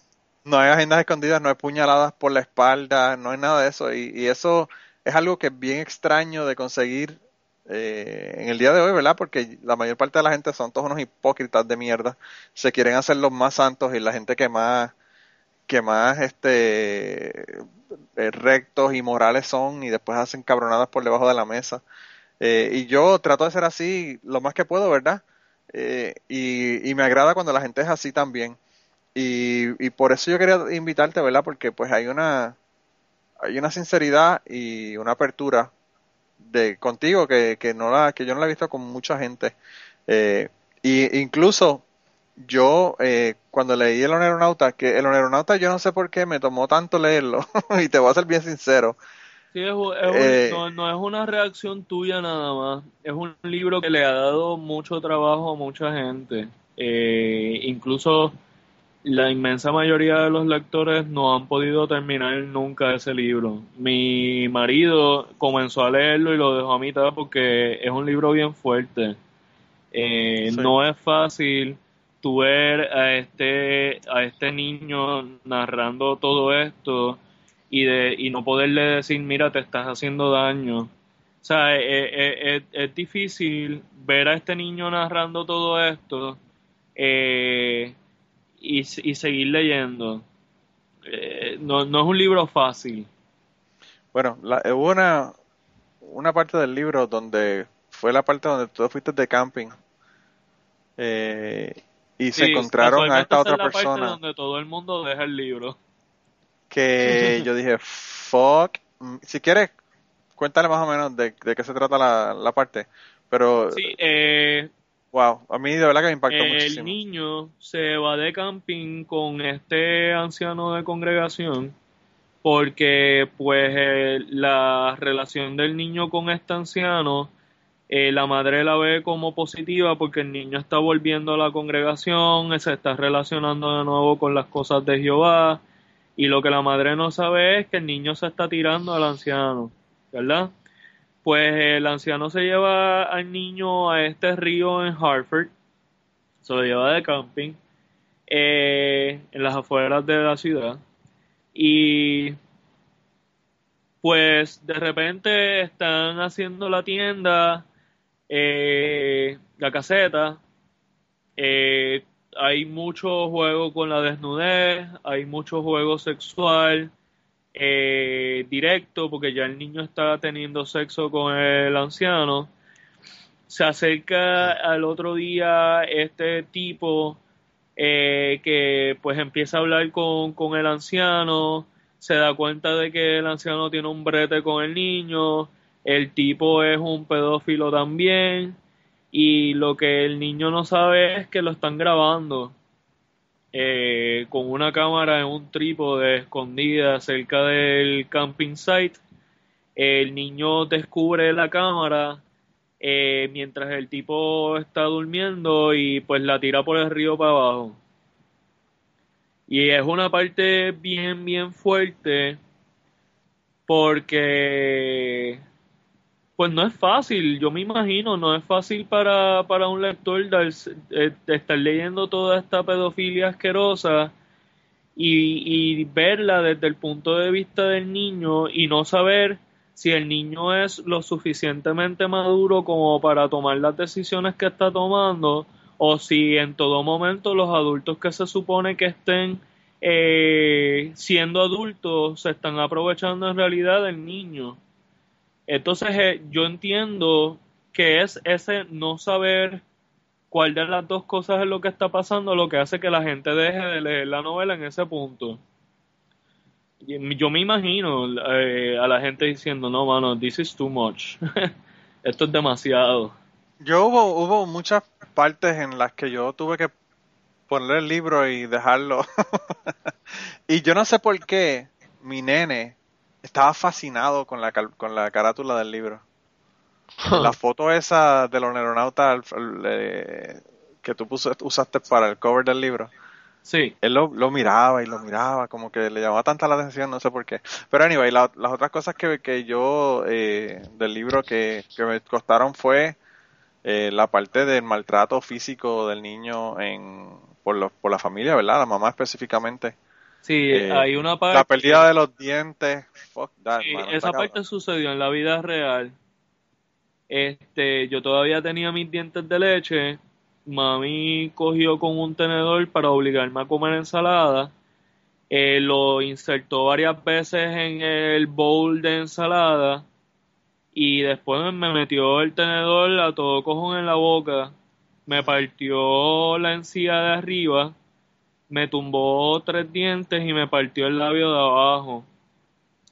Cuando yo de repente veo lo que ha sucedido, que miro el bowl de ensalada, lo único que yo veo es una sopa de lechuga, tomate, sangre y dientes y hasta el día de hoy yo no, no puedo bregar ni con la lechuga ni con el tomate. He tratado, he ido a psicólogos, he ido a nutricionistas, he tratado con diferentes chefs de disfrazarlo para poder comerla, pero no puedo. Simple y sencillamente no está en mí. Y esa parte está narrada en el libro también.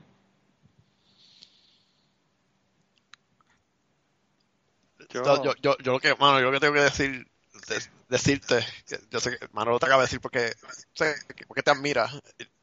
A mí me asombra la forma que, que, tú te desnudas. Y es algo que, o sea, yo escribo mi sátira y qué sé yo, pero siempre encuentro difícil esa parte de, desnudarse. Es que yo creo que, que, que, los escritores son machos de verdad, y mano, tú sabes.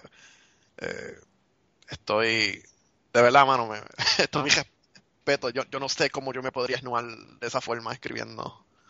Pues, mano, fue poco a poco. Tuve muy buenos maestros y más que nada muy buenas maestras de escritura. Eh, eh, tuve mucha gente que, que me ayudó y mucha gente que me dijo que no hay, no hay otra forma de escribir.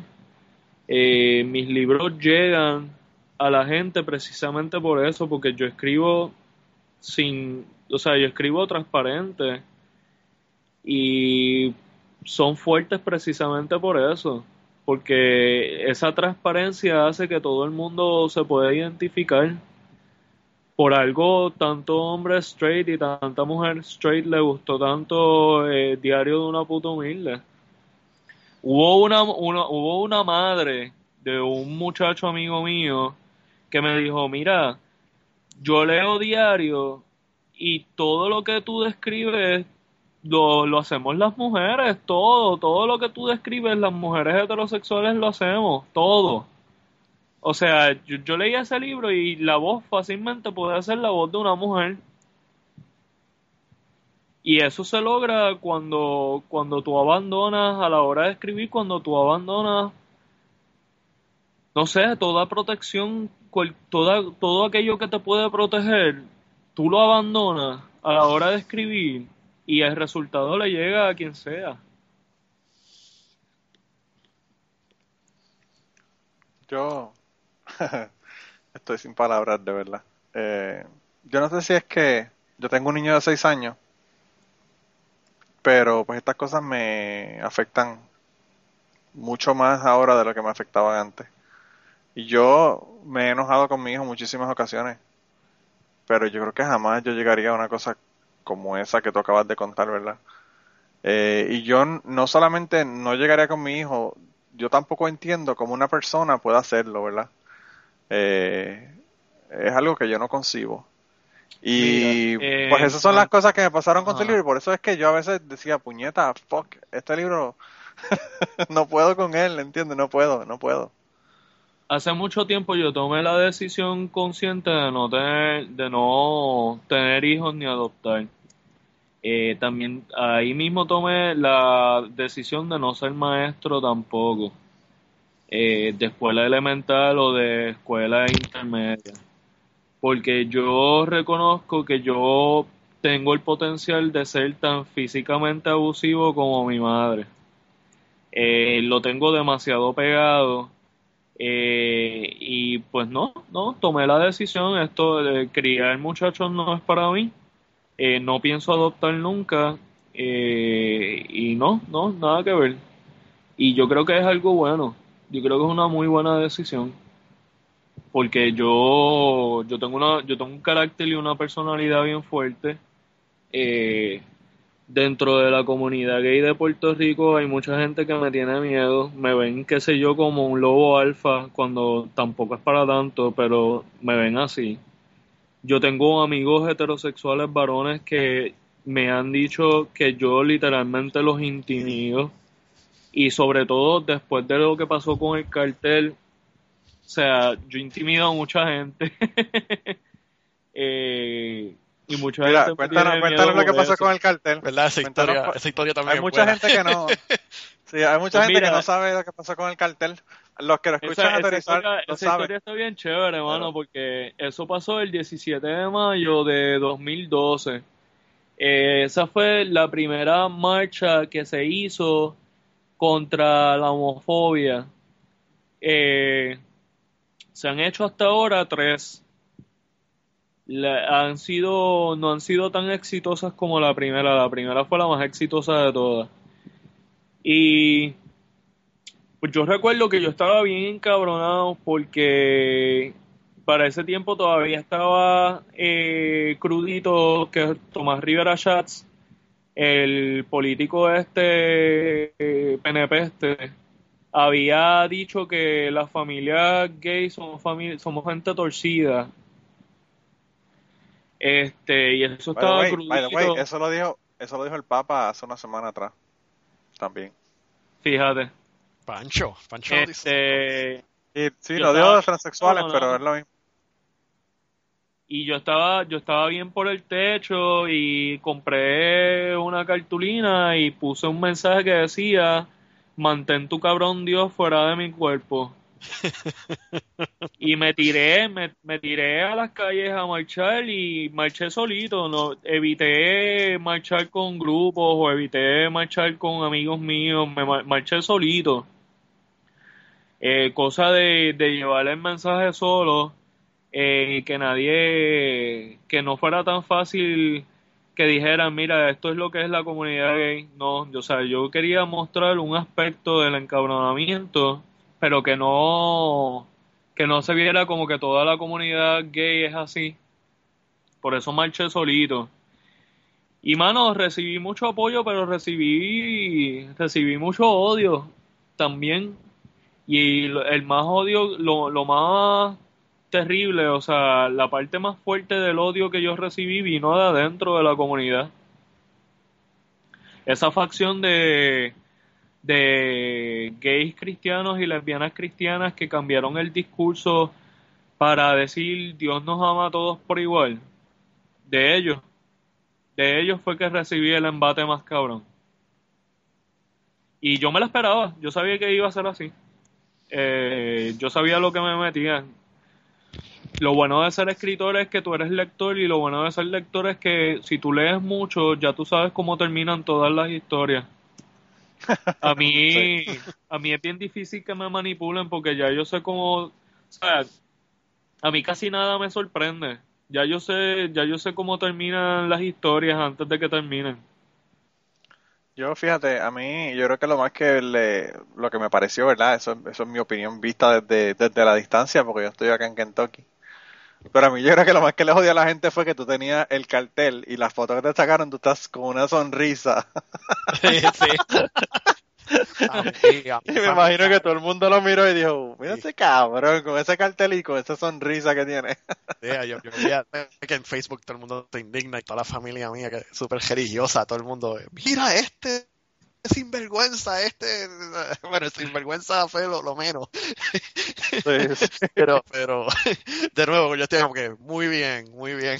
Otra, otra cosa que le jodió a mucha gente es que al año siguiente o meses después, Wanda Rolón convoca una manifestación frente al Tribunal Federal. Así que entrando, ella, ella, la convocó entrando porque ella pensaba que el Tribunal Federal se estaba, se estaba expresando en aquel momento sobre el matrimonio gay. Y un carajo, o sea, eso no estaba ni en tema. Pero ella convocó esa manifestación y yo fui con un par de panas con, de, de, diferentes ideologías porque yo no te puedo decir que los panas que fueron conmigo, que estaban allí conmigo, eran igual de hijos de putas que yo. Eh, pero le tumbamos la marcha, se la jodimos para el carajo. Yo fui, yo fui allí enfrente, rodeado de todos los cristianos y llevé el mantén tu cabrón Dios fuera de mi cuerpo.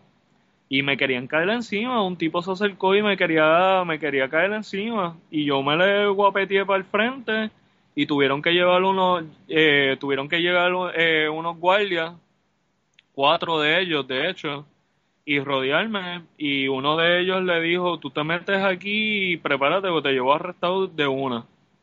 Y el tipo se tuvo que ir. Que viste, en ese aspecto la policía bregó súper, súper bien. Hicieron un excelente trabajo y yo los reconocí y todo porque de verdad que se portaron a 100 conmigo. Y yo vi el video, eh, yo vi el video y, y, no solamente eso, sino que tú tampoco estabas haciendo nada, tú solamente tienes el cartel, ¿entiendes? O sea, no es que tú estabas agresivo, jodiéndolo, tú sabes, ellos eran los que estaban haciéndote eso a ti. Sí.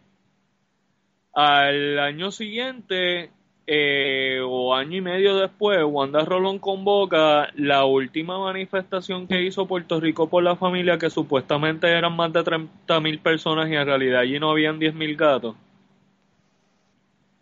Este. y nos, los ateos en Puerto Rico se organizaron e hicieron una contramanifestación, lo cual me pareció super awesome de parte de eso, de parte de ellos y nuevamente yo no me quise eh, meter mucho con ellos, cosa de no dañarles el discurso ni dañarles la, la, la, manifestación a ellos. Pero me fui por otro lado y llevé el cartel también y llevé unos más fuertes todavía. Había uno que decía, cuidado con, no le dejes tus hijos al pastor, con toda seguridad te los violará. sí. Y había otro que decía mujeres cristianas, bravo, eh, luchando por el derecho de que sus maridos las abofeteen. Ah, porque esa, esa eh, manifestación fue en contra de la enseñanza de educación de género. Sí. Eh, y, y en esa en esa manifestación las cosas se pusieron bien feas. Eh, yo recuerdo que al nene de un matrimonio ateo que estaba en la manifestación le metieron un bofetón, un nene menor de edad de 6 años. Wow.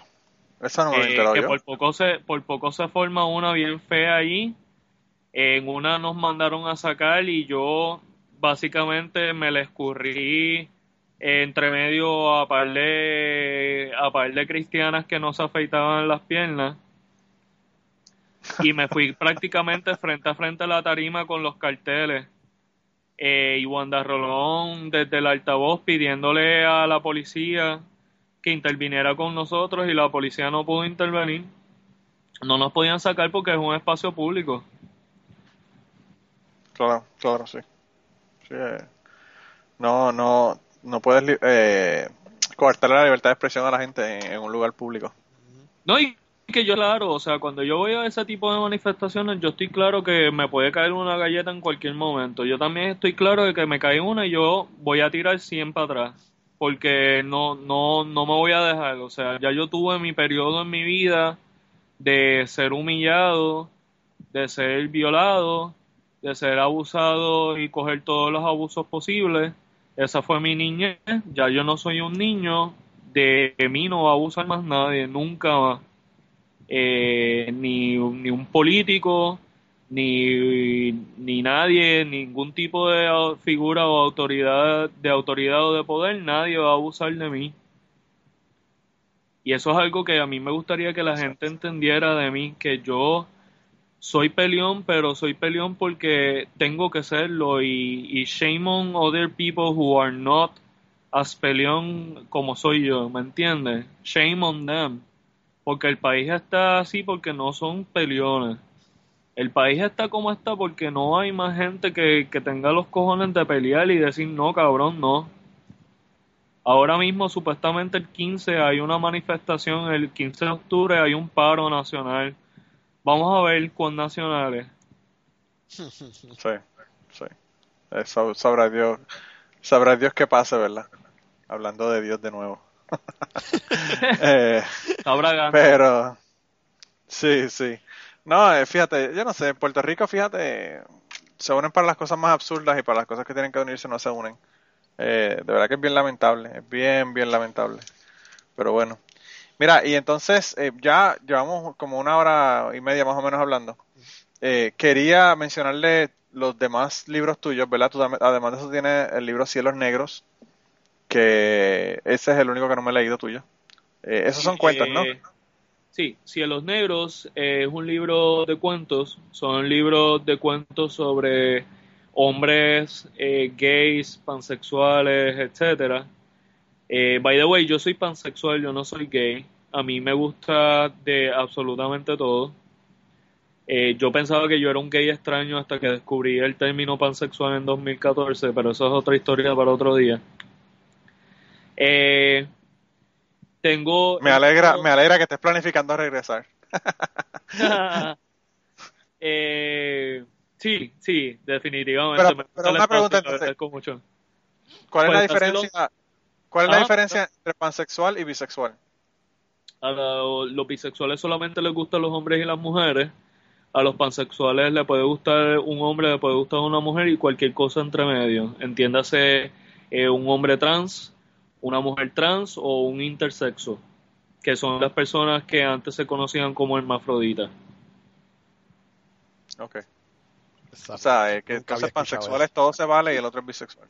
No, yo he escuchado Sí, pansexual bueno, lo que pasa es que bisexual es para la gente que ve esto de, los géneros como hombre y mujer nada más.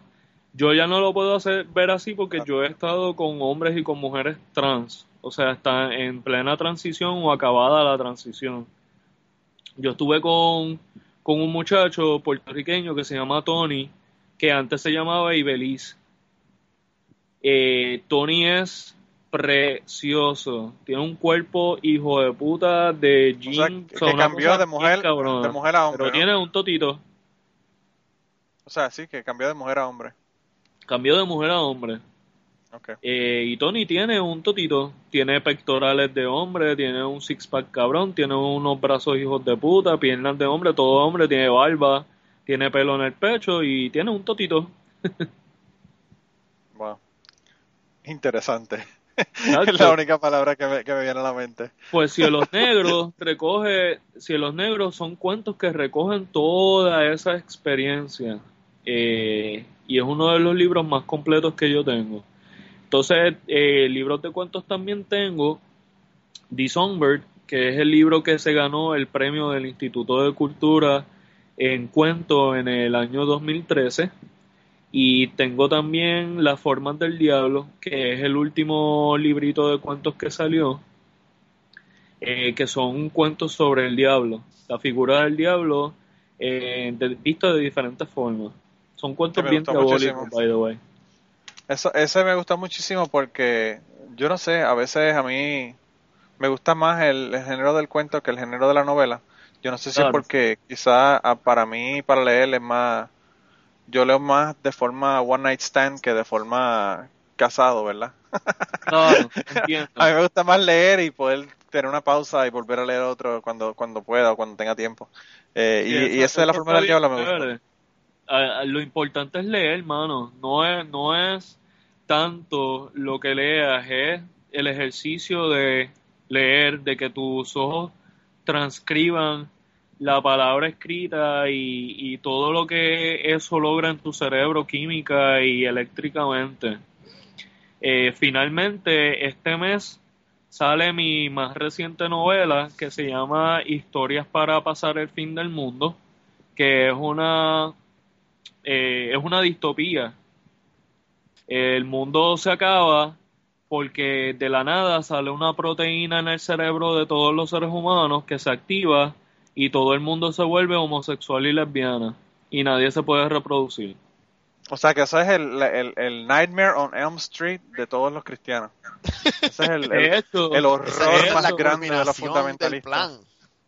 De hecho, ¿Te das diste en el La clavo porque hay una plan. parte, hay una parte en la novela en que hay un suicidio masivo de cristianos. Wow.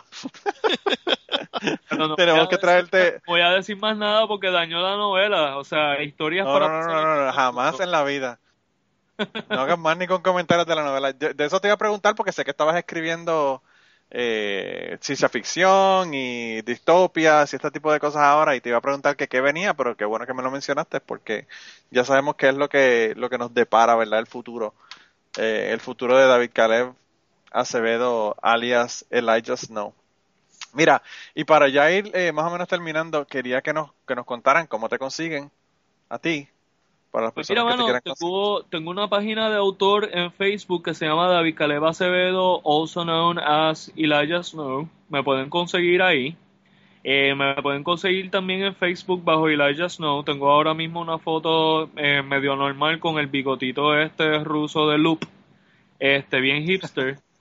Eh, y nada, básicamente me, pues, yo, yo soy bien abierto con la fanaticada y bien abierto con el público en general, soy bien accesible también. Eh, me gusta mucho eso de que el escritor sea accesible al lector. Así que me ven por ahí en Facebook, me pueden en confianza tirar un friend request y yo con mucho gusto los voy a añadir y me pueden preguntar cualquier cosita y como dijo Manolo, yo soy un libro abierto, yo no tengo problemas en discutir eh, ningún aspecto de mi vida, siempre y cuando me traten con respeto, no tengo ningún problema. Sí, pues yo lo que quería ahora era exhortar a la gente a que, puñeta, apoyen los escritores, compren los libros, léanlos, eh, sobre todo escritores que, que tienen temas interesantes como todas las cosas que nos has contado tú aquí hoy. Eh, y, no solamente eso, eh, exhortar a la gente a que lean, porque de verdad que la lectura, yo pienso que es una de las cosas que más necesitados estamos en el mundo eh, moderno, ¿verdad? Estamos tan tan dados a la pasividad de la televisión, de los medios, del internet, que pues a veces no leemos un carajo y yo pienso que leer nos educa, eh, y no solamente nos educa, sino que nos, nos ayuda a nivel intelectual a tomar decisiones como las que tenemos que tomar cuando vamos a votar, eh, decisiones cuando estamos interaccionando con otra gente, a conocerlos, a saberlos. Eh, yo, fíjate, a mí, yo, ya no les voy a hacer un cuento personal. Cuando yo estuve en Puerto Rico, yo compartí con una persona que yo conozco, que es de mi familia, que es gay. Y estábamos comentando sobre lo de la boda masiva, ¿verdad? Que hubo en Puerto Rico, porque un amigo mío se casó, que es amigo también tuyo, Caleb, es Ramsés. Sí, Eh, yo estuve ahí. Yo estuve pues apoyándolos a ellos. Ramsés se casó en esa boda y se casó Yolanda Pizarro. eh, No, Yolanda ya entonces- se había casado. Ah, ¿verdad? Yolanda, Yolanda estuvo, pero se había de casado. testigo de la boda, de la boda masiva. Sí. Pues anyway, el caso fue que yo no pude ir a, a la boda de él. Yo no sé si tú lo sabes o no, eh, Caleb, pero Ramsés fue eh, mi padrino en la boda de mi, de mi primera boda. Coño, no lo sabía. Pues él fue mi padrino y entonces, eh, pues de- yo lo conozco a él hace años, muchísimos años atrás. Incluso le di las gracias a él porque pues las ideas que uno tiene a veces de las personas que son gay, las personas que son eh, diferentes a nosotros, ¿verdad? En la cuestión de las preferencias sexuales, a veces eh, uno lo que lo que le requiere a una persona es conocer a alguien que es de, de esa preferencia sexual para no darse cuenta que son igual que nosotros, ¿verdad? Eh, y a veces la- las ideas que nosotros tenemos y los prejuicios que tenemos es porque no conocemos a las personas, ¿verdad?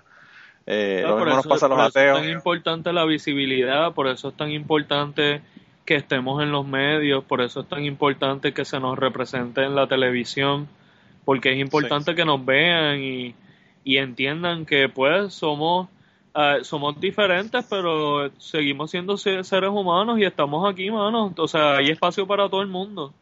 No y solamente de somos diferentes, todos somos diferentes de los Sí, demás. mano.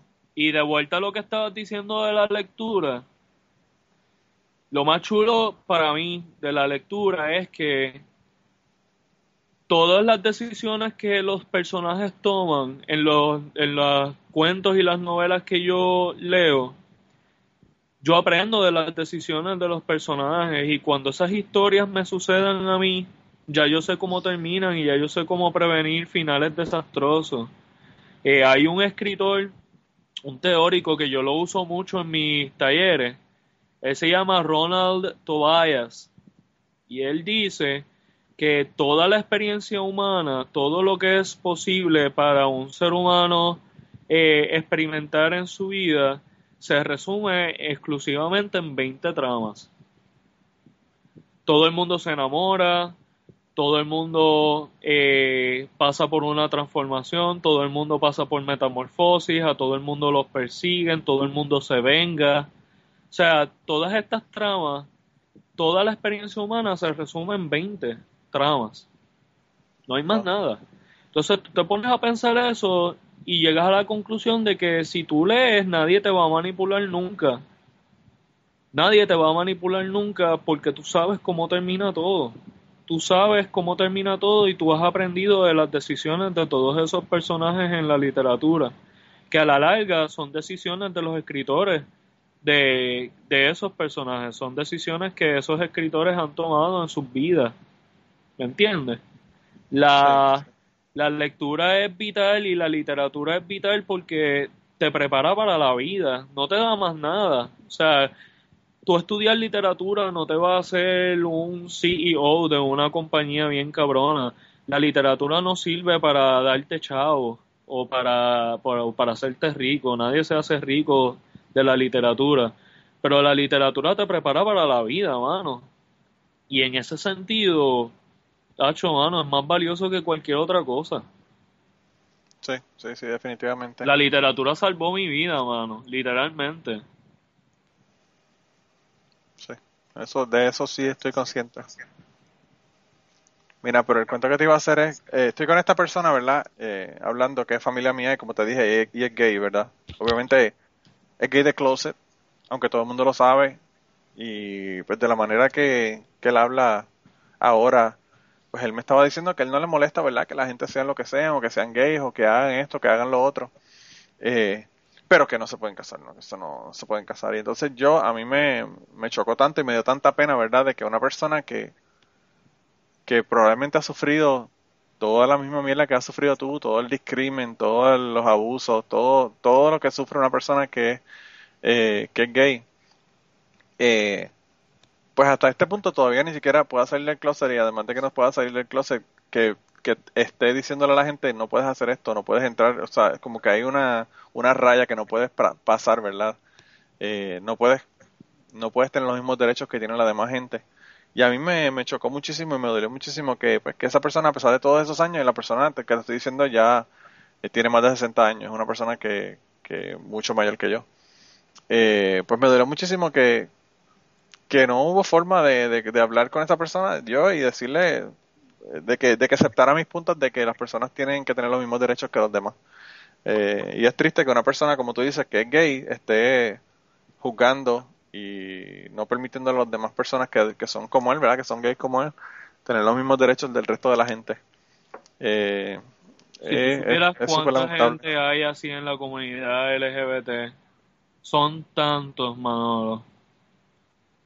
Sea, eh, son, son tantos. Y que si uno se pone a pensar en eso, se deprime y no lucha, ni hace comunidad, ni hace nada. Porque son demasiados. Es increíble la cómo las personas se han endoctrinado a odiarse a sí mismos de una manera tan cabrona que, que ya no haya ni que ni que oprimirlos, ¿verdad? Ellos mismos se opriman. Sí, Pues, mano, estoy de cogiendo, acuerdo. cogiendo palos desde, desde siempre que, que- que se discrimina, desde siempre. O sea, eso, eso tiene un efecto. Digo, no estoy diciendo que es bien, pero como que yo lo veo más como que, pues, mano, son víctimas cuando hacen ese tipo de cosas. Sí, tú tienes razón, chicos. Son víctimas victimizando para adelante. Eh, eso es algo que se ha estudiado mucho eh, sobre las comunidades marginadas. Eh, son comunidades que marginan para adelante. Ah, tú me Bueno, estás marginando, ah, pues yo te voy a marginar para atrás y te lo voy a hacer doble. El mejor ejemplo son los judíos. Sí, ¿Por qué bien cabrón. Eh, Bien cabrón. Han sido una de, las de las razas más jodidas de, de- y más marginadas en toda la historia, ¿verdad? Incluso no solo marginadas, sino matados en masa. Y bueno, están ahí ¿Qué están jodiendo haciendo a la ahora? gente en casa. Lo mismo Claro. contra los palestinos. Tienes Exacto. toda la razón. Esa es la, la historia de nunca acabar, de verdad. Pero eh, quería, hermanito, darte las gracias por sacar este tiempo para estar aquí conmigo. No, gracias, gracias a ustedes dos, de verdad. Me siento bien honrado de que me hayan invitado. Yo, fíjate, desde que, como te dije, desde que eh, decidí hacer el podcast, quería invitarte y ya te había invitado desde antes de, comenzar el podcast porque sé que tienes historias eh, que son algunas terribles, algunas increíbles y algunas eh, voyeurísticas que nos interesan a los que les gusta mirar por el roto de la puerta a la, a la gente, como, como yo, pero pero además de eso, pues eh, quería que te conocieran y quería que leyeran tus libros y que, y que ¿verdad? Que, que incluso no solamente que lean los libros, sino que te conozcan y te añadan, como tú dijiste, en Facebook y todo lo demás. Así que gracias por haber estado con nosotros. Uh, un abrazo desde la distancia. Tú sabes que si vuelves para acá me avisas y jangueamos de nuevo. O si yo voy para Puerto sí. Rico. Un abrazo a ti y un abrazo al otro chico que se me olvida su nombre. César, César. César, César, César. César, un abrazo. Eh, un placer bien cabrón haberte conocido y quería decirte que yo soy fan del ñame. gracias, gracias. Así que- Tenemos los fanboys. Sí, tenemos los fanboys. pasada Sí, también. no, hay, hay mucho talento en el ñame. Me gustaría verte explotarlo bien cabrón y hacer algo bien masivo con todas esas columnas. Siempre, siempre hay planes. Este, Jata siempre ha hablado de hacer el libro, así que vamos a ver qué pasa ahí. Mira, ya, ya- ya tengo el contacto. Pero bueno, gente, entonces, pues nada, nos, nos vemos la semana que viene. Se cuidan un montón. Y esperamos que la semana que viene tengamos historias así increíbles como las de esta semana. Cool. Bueno, gente, se cuidan. Se cuidan. Y antes de terminar el podcast, queríamos agradecer a varias personas que nos han ayudado en este proyecto. La primera persona que nos ayudó en el proyecto es Raúl Arnaiz. Raúl eh, nos hizo el logo del podcast. Raúl es tremendo artista de novelas gráficas. Pueden conseguir sus trabajos en homedecomic.com. Pueden conseguir la serie completa de Leyendas de Parvaterra. Allá la pueden conseguir también en amazon.es y lo pueden seguir en Facebook buscándolo por su nombre, Raúl Arnaiz o Home de Comic o Leyendas de Polvaterra. Así que gracias a, Raúl por habernos preparado el logo del podcast. Y la canción tema del podcast la interpretan a Rafi Lin en la guitarra, Kike Domenech en el 4 y la voz melodiosa de Maida Belén. Eh, la canción fue compuesta por Tita Curet Alonso. A Rafi Lin lo puedes conseguir en Twitter en at Rafi Lin Music a Kike Domenech lo puedes conseguir en Twitter en at Kike Domenech con Q las dos. Y a Maida Belén también la puedes conseguir en Twitter en at TRE Music PR. Con esto lo dejamos. Muchas gracias por permitirnos usar la canción y nos vemos la semana que viene.